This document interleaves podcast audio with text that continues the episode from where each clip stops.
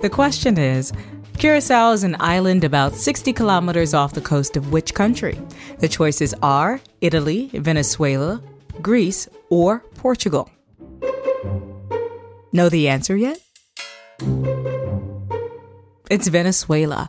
Located in the Caribbean Sea off the coast of Venezuela, Curacao is considered a constituent country of the Kingdom of the Netherlands. Together with Aruba and Bonaire, it forms what's known as the ABC Islands. Murray, we're always exploring new places here on Question of the Day. I think it's one of the best things about what we get to do. It sure is. yeah. Tell us more about Curacao.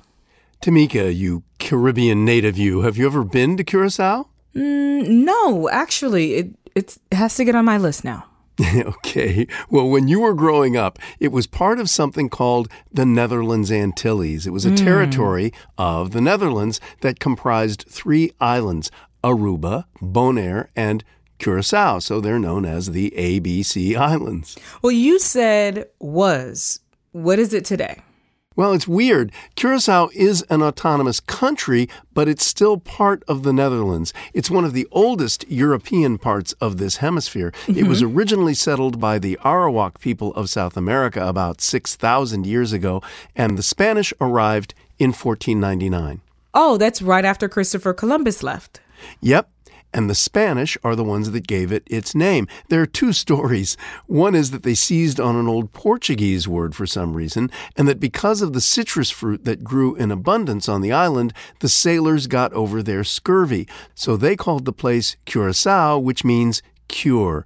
But a better explanation is they called it a corazon, which means heart in Spanish, and that Portuguese mapmakers made it into Curacao. So when did the Dutch come into the picture? About 135 years later, the Spanish were looking for gold and they mm. didn't hmm. find it in Curacao, so the Dutch took it over in 1634 and they used it to get salt and to raise crops. But they realized they had a major asset in Curacao that's still valuable today. Oh, really? And that was?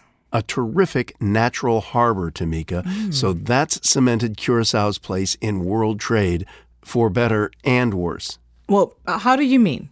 Well, remember, the slave trade was flourishing, and mm-hmm. most of the people in Curacao today are of African descent.